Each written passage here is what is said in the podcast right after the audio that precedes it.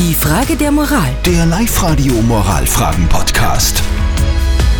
Eine schöne, besinnliche Bescherung wünschen wir uns alle morgen Abend. Hallo bei Live Radio. Es ist jetzt 8.38 Uhr. Aber manchmal ist es halt so, dass das Christkind ein bisschen daneben haut bei den Weihnachtsgeschenken. Und dann ist guter Rat teuer vom Christbaum.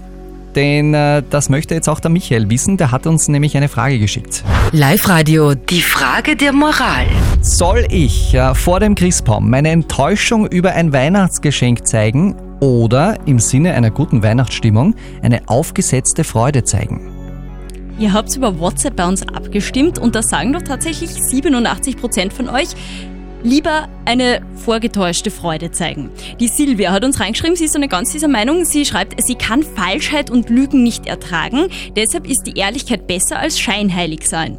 Der Marco ist anderer Meinung. Er sagt lieber die Wahrheit sagen. Gerade unter dem Christbaum ist es fies, wenn man Geschenke kriegt und die dann kritisiert. Und eine Sprachnachricht haben wir auch reingekriegt. Guten Morgen, da ist die Birgit zum Thema Weihnachtsgeschenke. Also wenn sich wer die Mühe macht, mir etwas zu schenken, dann freue ich mich auf jeden Fall, weil der Mensch hat sich was doch dabei.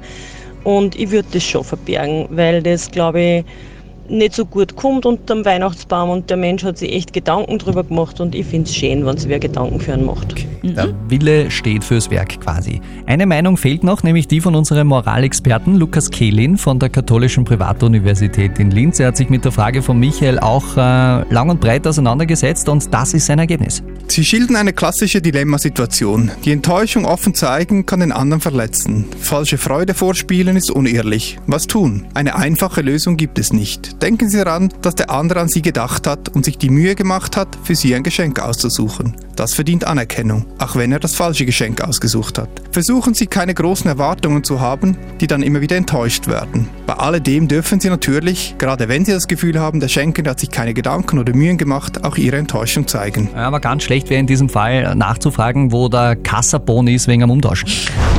Die Frage der Moral. Der Live-Radio Moralfragen-Podcast.